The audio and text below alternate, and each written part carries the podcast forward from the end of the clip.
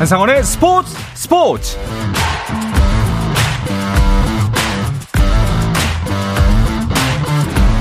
스포츠가 있는 저녁 어떠신가요? 아나운서 한상원입니다. 오늘 하루 이슈들을 살펴보는 스포츠 타임라인으로 출발합니다.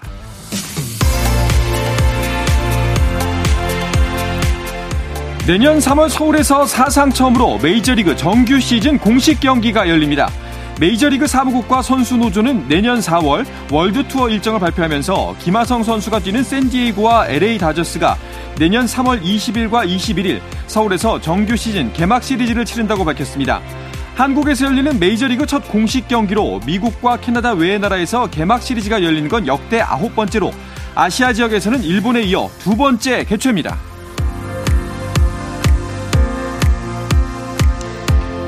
덴마크 프로축구 1부 리그 FC 미트윌란 유니폼을 입은 국가대표 공격수 조규성이 첫 훈련을 소화하며 데뷔전을 향한 첫걸음을 시작했습니다. 이 소식은 잠시 후에 자세하게 전해드립니다. 황선홍호가 내일 오후 3시 아시안게임 엔트리 발표 기자회견을 진행합니다. 당초 예정보다 2개월여를 앞두고 최종 명단을 발표하는 가운데 와일드카드 선수로 누가 최종 낙점될지 관심이 집중되고 있습니다. 윔블던 테니스 대회 남자 단식 8강에서 세계 랭킹 1위 알카라스가 20살 동갑내기 라이벌인 덴마크의 루네를 3대 0으로 이기고 선수 인생 최초로 윔블던 준결승에 올랐습니다. 메이저 두 대회 연속 4강에 오른 알카라스의 다음 상대는 2021년 US 오픈 우승자인 다닐 메드베데프로 결정됐고 대진표 반대편에서는 24번째 메이저 대회 우승이자 8번째 윔블던 우승에 도전하는 조코비치와 신네르가 대결합니다.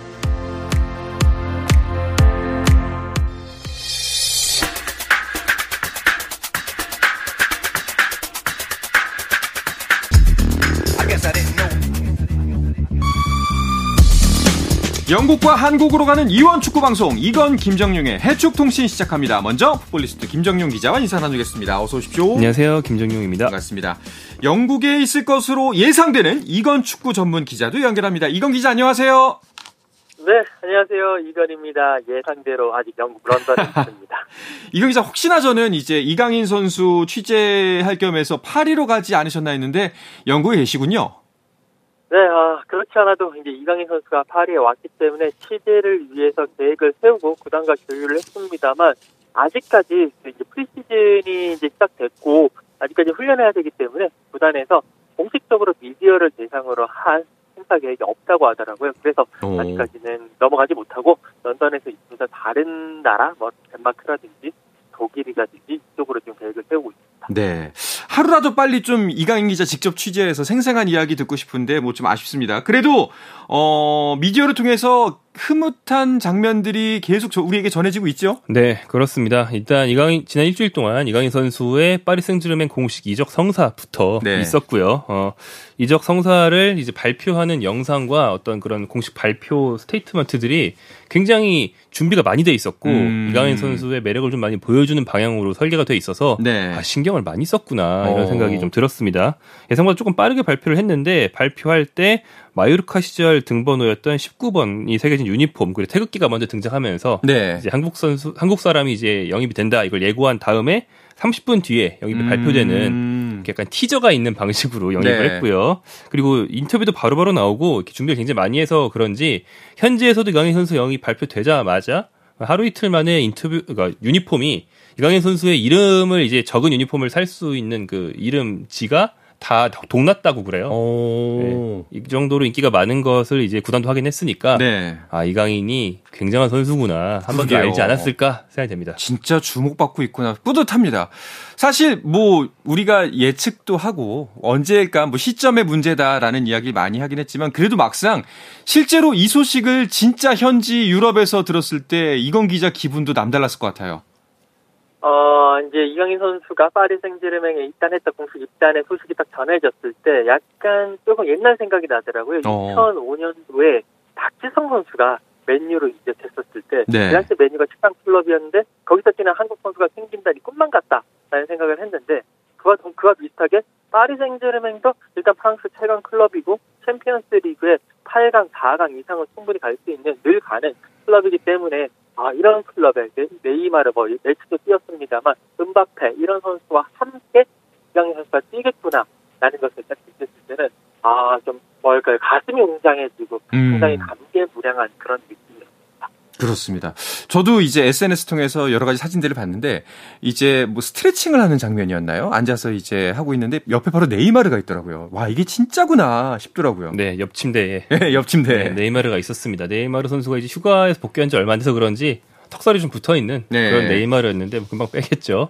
이제 이강인 선수가 그 사진 외에도 어, 첫 훈련을 하는 과정이 영상으로 여러 가지 공개가 됐는데 원체 친화력이 좋고 음. 특히 형들한테 잘하는 선수입니다. 네. 네. 그 이제 좀 약간 까불면서 잘하는 선수인데 대부분 형이잖아요. 아직 네. 유망주니까. 그래서 이제 새 동료들과도 금방 어울리는 그런 모습이었고요. 특히 스페인어를 할 줄 아는 후안 베르나트, 뤼카 에르난데스 이런 선수들과는 격의 없이 굉장히 많은 이야기를 주고받는 것이 또 영상에 잡혀서 음... 아, 뭐 적응 필요 없구나 이미 팀의 일원이 됐구나 이런 긍정적인 느낌을 많이 줬습니다. 일단 우리나라에서는 난립니다 이강인 선수 덕분에 그런데 유럽 현지에서는 이강인 선수 영입 이후에 어떤 소식들이 나오고 있나요? 어, 일단은 유럽 언론 같은 경우에는 사실 그렇게까지 한국만큼 그렇게 난리를 치고 있지는 않습니다. 일단 이적을 하고 난 다음 날에 유럽 언론들은 이강인 선수의 이적 소식을 좀 담담하게 전했습니다. 그러니까 팩트 위주로 전했는데요. 마요르카에서 6골 6도움 기록했고 장래가 소망되는 선수가 앞으로 잘할 것 같다 라는 이게 좀 담담한 단신 위주로 이제 보도를 했고요.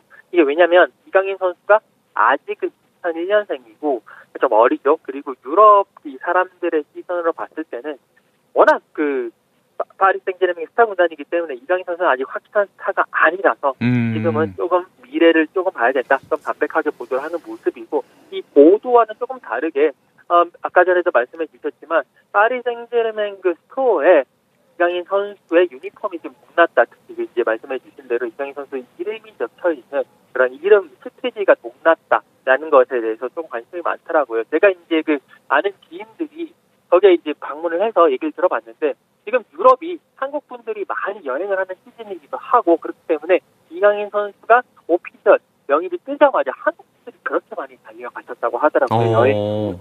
그렇기 때문에 어, 파리 생제르맹 입장에서도 이강인 선수 오 대단한데 인기가 대단한데 이번에 또 뭐 일본 한국 투어 가니까 더 대단하겠다 하면서 상당히 기대를 많이 하는 모습이었다라고 아. 전해지고 있습니다. 정말 뭐 제 목소리 들리진 않겠지만 PSG 여러분들한테 정말 잘하신 결정이라고 칭찬을 해드리고 싶습니다.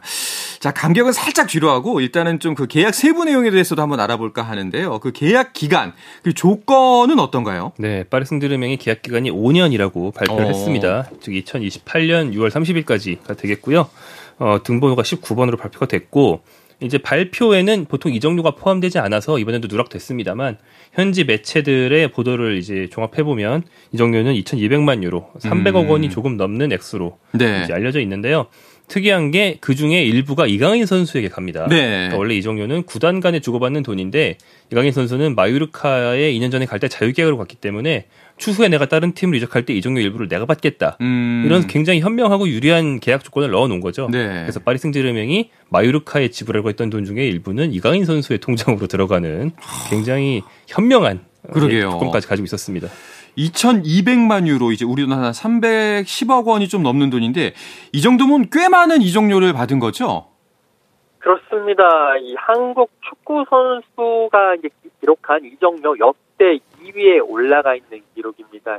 약간 살펴보자면 1위가 손흥민 선수거든요. 네. 예전에 이제 레버쿠젠에서 이제 그 토트넘으로 넘어가면서 어, 토트넘이 레버쿠젠에 3천만 유로, 약 한 428억 원을 지불한 게 역대 최다 이적료 금액이고 그 뒤를 잇는 어, 이강인 선수가 되겠고요. 3위가 김민재 선수가 페네르바체에서 나폴리 넘어가면서 257억 원 기록을 했습니다. 어... 근데 이제 이 기록들이 역, 한국 축구 선수 역대 이적용 이 최고 기록들이 바뀔 가능성이 높은 게 조만간 김민재 선수가 바이에른 미넨으로 입단을 하게 되고 공식 발표가 되면 지금 얘기 나오는 게 약간 5천만 유로 정도 수준이니까 손흥민 선수를 넘어서 어, 이제 최고 어, 이적료로 어, 이름을 올리게 될 것 같습니다. 야, 정말 그 가슴이 아까 말씀하셨다시피 웅장해집니다.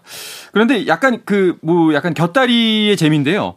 이번에 그 PSG가 선수 오피셜 발표하기 전에 해당 선수의 국기하고 이제 시간을 같이 공개를 하지 않습니까? 근데 이강인 선수 같은 경우에는 태극기 그리고 여기는 팔이라는 알림이 뜬 핸드폰 배경을 공개를 했습니다. 그런데 핸드폰에 표기된 시간을 두고 어, 사람들이 좀 의미 있는 해석을 내놨던데요. 네, 그 그러니까 디자인의 기본 틀을 휴대전화 배경화면으로 하기로 네. 했으면 이제 시간 말고 나머지 요소를 가지고 이런저런 이강인을 상징한 것들을 넣었는데 음. 시간을 그냥 아무 시간으로 할 수도 있지만 네. 이제 19시 30분으로 되어 있는 게 특별한 의미가 있지 않겠느냐라는 짐작들을 사람들이 하기 시작한 거고 음. 특히나 이 19가 이강인의 등번호다 보니까 어 이거 딱 맞춘 것 같다. 그렇다면 네. 30은 뭘까라고 생각하기 시작한 건데요. 30이 이제 이 팀을 나간 리오넬 메시의 등번호였습니다. 네네. 네. 그렇기 때문에 이강인이 메시의 후계자다. 이런 의미를 담은 게 아니겠느냐 어. 이런 짐작이 가능한 건데 뭐 이런 홍보 담당자들이 이런 걸 만들 때 보면 이런 의미를 열심히 심어 놓는 경우들이 있거든요. 왜냐하면 어. 팬들 입장에서 재밌으니까 네. 그래서 일리가 있는 해석이라는 생각은 들고 그래요. 실제로도 뭐 물론 메시만큼 실력이 지금 있지는 않지만 뭐 같은 왼발잡이 플레이메이커라는 점이나 포지션 등을 볼 때 메시의 자리에 쓰려고 영입한 선수는 맞아요. 그래서 음. 구단의 그런 어, 기대감이 어, 좀 담겨 있다고는 볼 수 있겠죠. 사실 이런 이야기 들, 이해할 때마다 조금 조심스러운 게 너무 아전인수 아닌가? 약간 이런 생각이 들기도 하는데 말씀을 들어보니까 나름 일리 있는 풀이 같기도 하네요. 네, 뭐 그럴 것 같습니다. 이제 어떻게 보면 해석은 이제 다 자유니까 그렇긴 한데 일단 뭐 김정명 기자가 이야기해 주신 대로 어, 메시의 공백을 물론 이제 이강인 선수가 혼자 메울 수는 없을 겁니다. 지금 상황에서는요. 하지만 메시의 공백을 메울 수 있는 아, 이강인 선수를 영입했다라는 것에 좀 무게 중심을 둘 것 같고 특히나 또 뤼카 에르난데스를 데리고 왔기 때문에 이강인 선수, 뤼카 에르난데스 선수 둘 다 왼발잡이거든요. 이 왼발 듀오를 통해서 메시 공백 어, 메우겠다라는 뜻이고 제가 아마 어, 파리 생제르맹 쪽에 어, 이제 취재를 가게 되면 한번 홍보 담당자를 만나서 한번 직접 물어보고 난 이후에 따로 말씀을 드리도록 하겠습니다. 알겠습니다. 요거에 대한 진위를 한번 진짜 파헤쳐 보는 것도 재밌을 것 같습니다.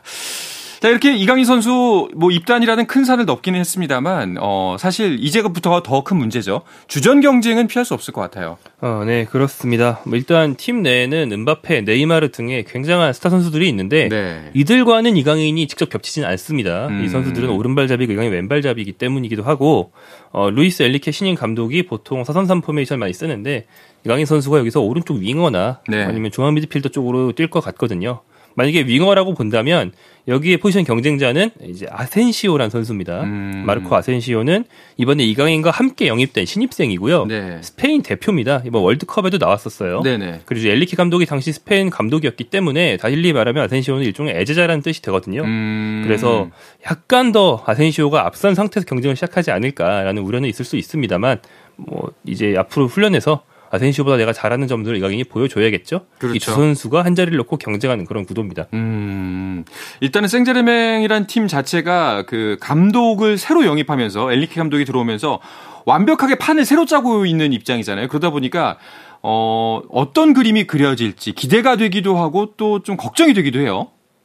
네, 그렇습니다. 판 자체를 완전히 흔들려는 어, 그런 움직임인데요. 아, 엔리케 감독이 들어오고 난 이후에 어, 리빌딩에 착수를 했습니다. 뭐 밀란 슈크리니아르라든지 아센시오, 우가르테, 이강인 선수 그리고 뤼카 에르난데스 선수까지 영입을 순차적으로 발표를 하면서 이 선수들이 대부분 보면 거의 다 주전급이거든요. 그렇기 때문에 이 선수들을 중심으로 엔리케 감독이 자신의 축구를 아예 새롭게 보여주겠다. 그러니까 예전에 있었던 사람들 좀 많이 내보내고 새로운 축구를 하겠다라는 어, 그런 분위기를 이제 보여주고. 이게 사실 파리 생제르맹 같은 경우에는 국내 리그의 우승은 한 80% 한다라고 봤었을 때 결국에는 챔피언스 리그 우승을 노리는 팀이고 그 챔피언스 리그를 위해서 이제까지는 어, 좋은 선수 많이 사고 돈을 많이 어, 이제 지불하면서 선수 영입에 치중을 했는데 이걸로는 안 되겠다. 어, 감독부터 제대로 세워서 그 감독이 추구하는 축구 철학을 보여주면서 2, 3년 정도 하면서 그쪽으로 뭔가 탄탄하게 가야 되겠다라는 어, 그런 결정을 내린 거고요. 그렇기 때문에 어떻게 보면 엘리케 감독의 첫 시즌에는 어, 잘하면 좀 흔들릴 수 있지 않겠느냐. 음. 만약에 흔들리게 된다면 그 흔들리는 와중에 뭔가 희생양으로 될 수 있는 선수들도 있지 않겠느냐라는 걱정도 있는 분위기도 사실입니다. 어, 그렇군요. 아무쪼록 흔들리지 않게 좀 굳건한 화력을 보여줬으면 좋겠습니다. 그런데 어, PSG 관련해서 가장 많이 들리는 소식 중에 하나가 은바페가 PSG를 떠날 수 있다, 떠날 것 같다. 라는 소식인데 이거 이강인 선수에게 좋은 소식인가요? 나쁜 소식인가요? 아, 요 소식이 하도 화제라서 이강인을 비롯한 신입 선수들이 약간 조명을 덜 받았어요. 어... 근데 은바페 선수가 나갈 수 있는 가능성은 분명히 있습니다. 네네. 근데 이제 은바페 선수 같은 경우에는 어 1년만 파리 생제르맹에서 더 뛰면 계약이 끝납니다. 음... 그리고 계약을 다 만료하면 뭐 일종의 그 로얄티 조항이라고 해서 추가적인 돈을 받게 돼 있거든요. 네네. 은바페 선수는 이것까지 받고 그 다음에 계약 연장은 안 하고 다른 팀으로 가겠다는 거예요. 음... 파리 생제르맹 입장에서는 아니 우리 팀에 이 정도도 안 안겨주고 돈만 많이 받고 1년만 더 뛰고 나가는 게 어디냐. 재계약을 해서 계약 기간을 늘리던가 지금 나가라 네. 뭐 이런 입장이라고 하죠. 그래서 지금 나가라 쪽에 방점이 맞춰져 있기 때문에 음. 팔고 싶어 한다는 게 이제 파리 생제르맹의 입장인데 이것 때문에 구단과 갈등이 굉장히 심해지고 심지어 은바페가 일부 선수들과도 갈등이 있다는 얘기가 있습니다. 어. 그래서 이런 갈등을 봉합하지 못하면 어쩌면 나가야 될 수도 있다 이런 상황이 됐고요. 어, 음바페가 있는 게 이강인에게 좋은지 없는 게 좋은지는 사실 이제 뚜껑을 열어봐야 아는 문제지만 네. 확실히 팀이 전면적으로 많이 바뀌고 있는 건 확실합니다. 그렇군요.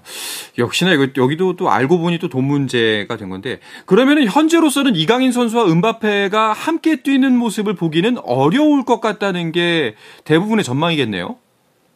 어, 일단 뭐 유럽 언론에서도 여기에 대해서 여러 가지 이야기들을 하고 있습니다. 이제 은바페는 계속 뛰겠다라고 얘기를 했고 파리 생제르맹에 이적시키겠다고 하더라도 결국에는 뭐 양팀 구단 간 뭐 이렇게 합의가 된다고 치더라도 은바페가 안 가겠다. 나는 계약을 공고하고 뛰겠다라고 하면 억지로 보내거나 이러기는 쉽지가 않거든요. 그렇기 음. 때문에 계속 조금 더 지켜봐야 되는 상황이고 일단 이강인 선수는 뭐 그런 거에 상관없이 은바페랑 뛰어도 좋고 안 뛰어도 좋고 그냥 그런 거 상관없이 파리 생제르맹에 적응 하면서 자신의 역량을 보여주는 것이 가장 선명한 방법일 것 같습니다. 우문 현답을 하신 것 같습니다. 알겠습니다. 자, 그러면은 그 이런 상황이면 그럼 언제까지 은바페가 뛸지는 지금 전혀 정해질 게 없지만 파리 생제르맹이 우리나라 오기로 했지 않습니까? 그러면 거기서 이강인 선수와 은바페의 모습을 동시에 보기는 좀 힘들겠네요. 네, 그렇죠. 어, 파리 생제르맹이 일본의 오사카, 도쿄를 거쳐서 이제 한국으로 넘어옵니다. 한국에서 경기한 장소는 이제 부산일지 다른 도시일지는 아직 확정은 안 됐습니다만 네. 아마도 부산일 것 같은데 이 투어에 은바페가 동행할지가 지금 미지수고요. 음. 그래도 네이마르가 있으니까 슈퍼스타는 여전히 있는 팀이지만 이미 메시까지 있을 때 이런 투어 일정을 대, 부분 짰는데 메시가 이미 나갔잖아요. 그렇죠. 은바페까지 나가면 사실은 뭐 투어를 보러 가는 관중들 입장에선 좀 김이 세겠죠. 그렇죠. 특히 일본에서는 은바페를 비롯한 주전 선수들을 따로 만날 수 있는 그런 권한을 따로 돈 받고 팔기도 했어요. 어... 약간 일본 아이 이미 선판매를 했다고요? 네, 일본 아이돌 문화를 좀 어... 따서 그 일본 아이돌식 문화의 그뭐 어, 악수회 이렇게 직접 만날 수 있는 권한이 이제 돈으로 팔리잖아요. 뭐 그런 것 티켓도 있거든요. 그래서 아마 이런 게 좀팀 어, 입장에서도 그런 상업적인 측면에서 좀 관심이 많이 갈 겁니다. 그렇군요. 네. 알겠습니다. 자, 이렇게 이강인 선수 소식을 살펴봤는데요. 이강인 선수의 오피셜과 함께 우리 조규성 선수의 이적 소식도 큰 관심을 모았습니다. 이야기는 잠시 쉬었다가 와서 계속해서 나누도록 하겠습니다.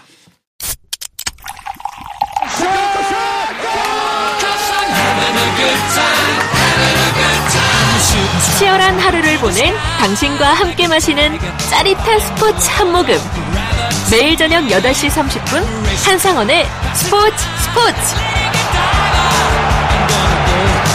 영국과 한국을 넘나드는 이원 축구 방송 이건 김정용의 해축 통신 듣고 계십니다. 풋볼리스트의 김정용 기자 그리고 영국의 이건 축구 전문 기자와 함께하고 있습니다. 김 기자님, 조규성 선수가 덴마크 리그로 가면서 이제 축구 기자들은 더 힘들어진 거 아닙니까? 어, 네. 뭐 한국 선수들의 유럽 구단 이적 소식이 정말 끊이지 않고 있는데 네. 조규성 선수는 덴마크 구단 미트윌란으로 갔습니다. 전북 현대에서 미트윌란으로 이적하면서 이제 새 팀과 5년 계약을 맺었고요. 음. 어, 여러 뭐 잉글랜드 2부 구단이라든지 여러 구단이 관심을 많이 보였지만 어, 미트윌란이 아주 적극적으로 어, 음. 접근했기 때문에 다른 구단이 관심이 이제 본격적인 이적료 제시로 이어지는 걸 굳이 기다리지 않고 미트윌란의 손을 잡았다고 합니다. 어... 네. 저보다는 이제 이건 기자가 바쁠 것 그렇죠. 같은데 왜냐하면 덴마크는 영국 바로 옆이거든요. 바로 옆이에요? 예전에 덴마크 바이킹이 영국으로 건너가서 아... 이제 많이 쳐들어가고 그랬었죠. 앵글로색슨. 네, 물론 네. 바다가 있지만 가까운 편입니다. 아 네. 그렇군요.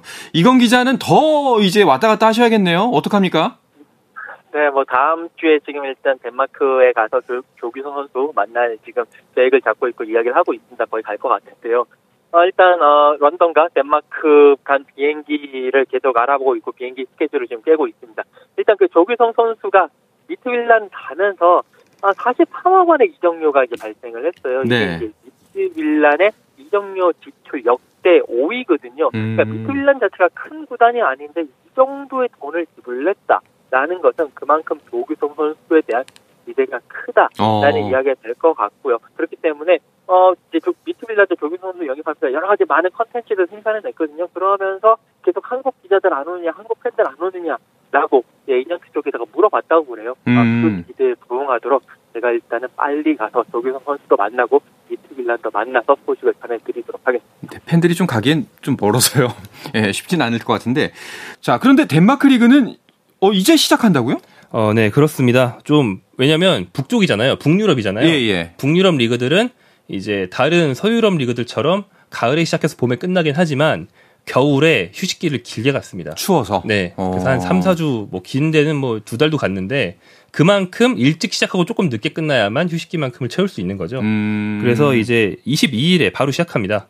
22일에 아, 덴마크 1부 리그 개막전이 열리고요.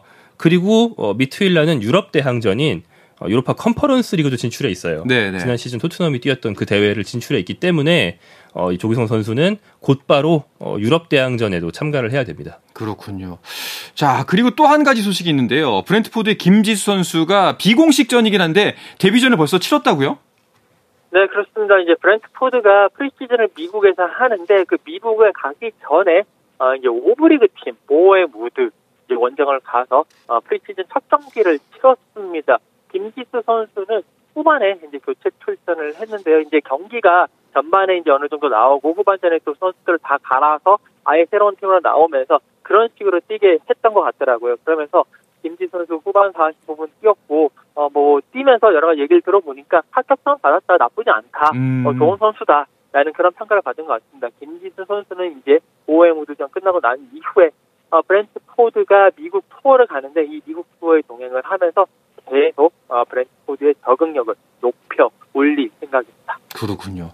아 이렇게 little 김민재 선수는 잘 활약을 하고 있는데 우리 진짜 김민재 선수는 왜 official이 안 뜨는 겁니까? 아직 한국에 있나요? 어 한국에 있습니다. 어, 제가 듣기로는 뭐요 요 며칠은 파주 NFC에 가서도 개인 훈련도 하고 오. 그리고 뭐 본인 그 거처, 그러니까 집 근처에 있는 러닝머신도 뛰고 네. 개인 운동을 하면서 이제 몸을 만들기 위해서 노력을 하고 있고요. 음. 그 medical test 이제 바이에른 뮌헨 입단하기 위한 그 신체 검사를 이미 한국에서 마쳤다는 게 화제가 됐었죠. 네네. 네, 바이에른 측에서 한국으로 의료진을 일부 파견해서 한국 병원에서 이제 검사를 다 마쳤는데 보통 이 검사를 하면 발표가 나는 게 일반적이지만 음. 김민재 같은 경우에는 구단에서 배려를 많이 해줬어요. 음. 한국에서 검사는 일찍 마치되 이후 계약 세부사항 조율과 어, 영입 발표는 좀 더 늦게 해도 된다.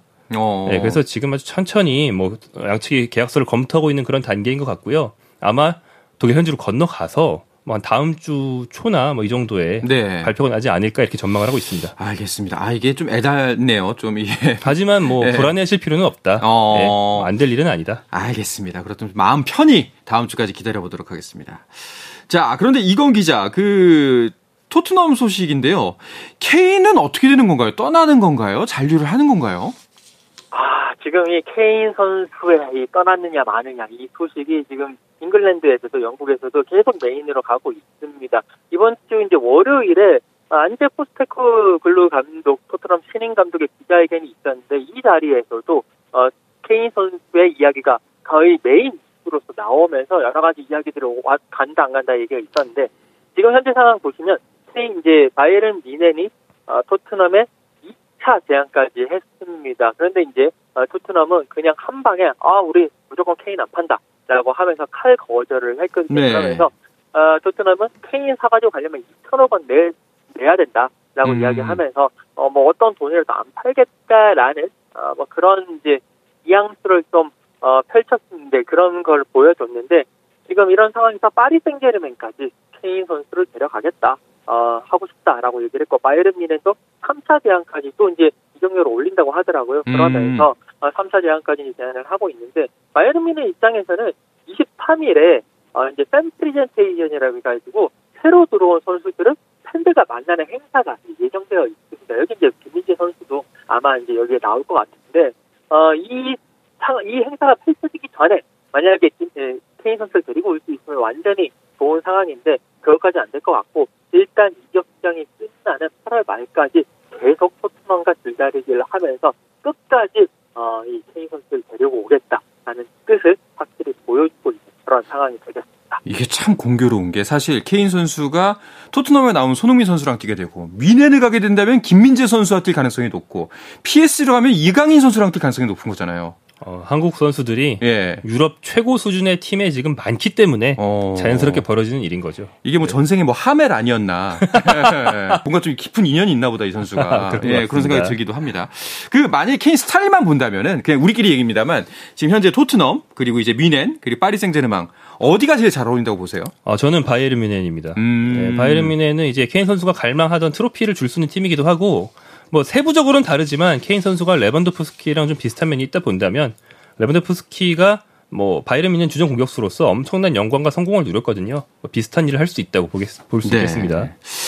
알겠습니다. 자, 그리고 정우영 선수가 팀을 옮겼다는 소식도 들어왔습니다. 네, 정우영 선수는 이제 독일 프라이부르크에 있었는데 슈투트가르트로 이적을 했어요. 음. 3년 계약을 했고요. 등번호는 에이스의 상징과도 같은 10번을 받으면서 팀에서 기대를 많이 한다는 걸 보여줬습니다. 네. 어, 바이에른 뮌헨 2군 시절에 정우영 선수를 지도했던 제바스티안 회네스 감독이 이 팀 맡고 있어서 러브콜을 보낸 걸로 알려져 있고요. 뭐 프라이부르크에서 굉장히 잘 성장해 오다가 지난 1년 동안 살짝 주춤했기 때문에 지금 팀을 옮기는 건 뭐 선수에게도 상당히 좋은 네. 어, 전환점이 될 것 같습니다. 알겠습니다. 자, 그리고 마지막 소식이 될 것 같은데요. 이제 이번 여름 이적 시장에 사우디 열풍인데 제라드 감독도 사우디로 가고요. 첼시의 루카쿠도 사우디로 간다는 이야기가 있네요. 네, 그렇습니다. 어, 사우디아라비아가 오일 머니를 앞세워가지고 지금 많은 스타 선수들 영입을 하고 있는데 스타 감독까지 스티븐 제라드 감독까지 영입을 했습니다. 알 이티파크로 어, 되어 왔고요. 어, 이제 제라드 감독이 왔기 때문에 또 제라드 감독이 어, 또 여러 가지 여러 선수들 데리고 오려고 하고 있는데 조던 헨더슨도 데리고 오려고 하고 있고 루카쿠 같은 경우에도 지금 인터밀란 인대를 갖다가 첼시로 복귀를 해야 되는데 어, 루카쿠는 첼시 가기 싫다라고 지금 목매를 음. 부리고 있고요. 결국 첼시는 마음 따라 루카쿠 그래 보내겠다라고 하면서 인터밀란과 계속 이야기를 하고 있습니다. 이런 상황에서 어, 사우디아라비아에서 루카쿠 우리가 데리고 갈게. 우리 돈은 많아라고 이야기를 하면서 제안을 했는데 루카쿠 자체가 사우디는 가기 싫다라고 얘기를 하고 있기 때문에 루카쿠의 사우디 입점은 뭐 현실화될 것 같지는 않습니다. 그렇군요.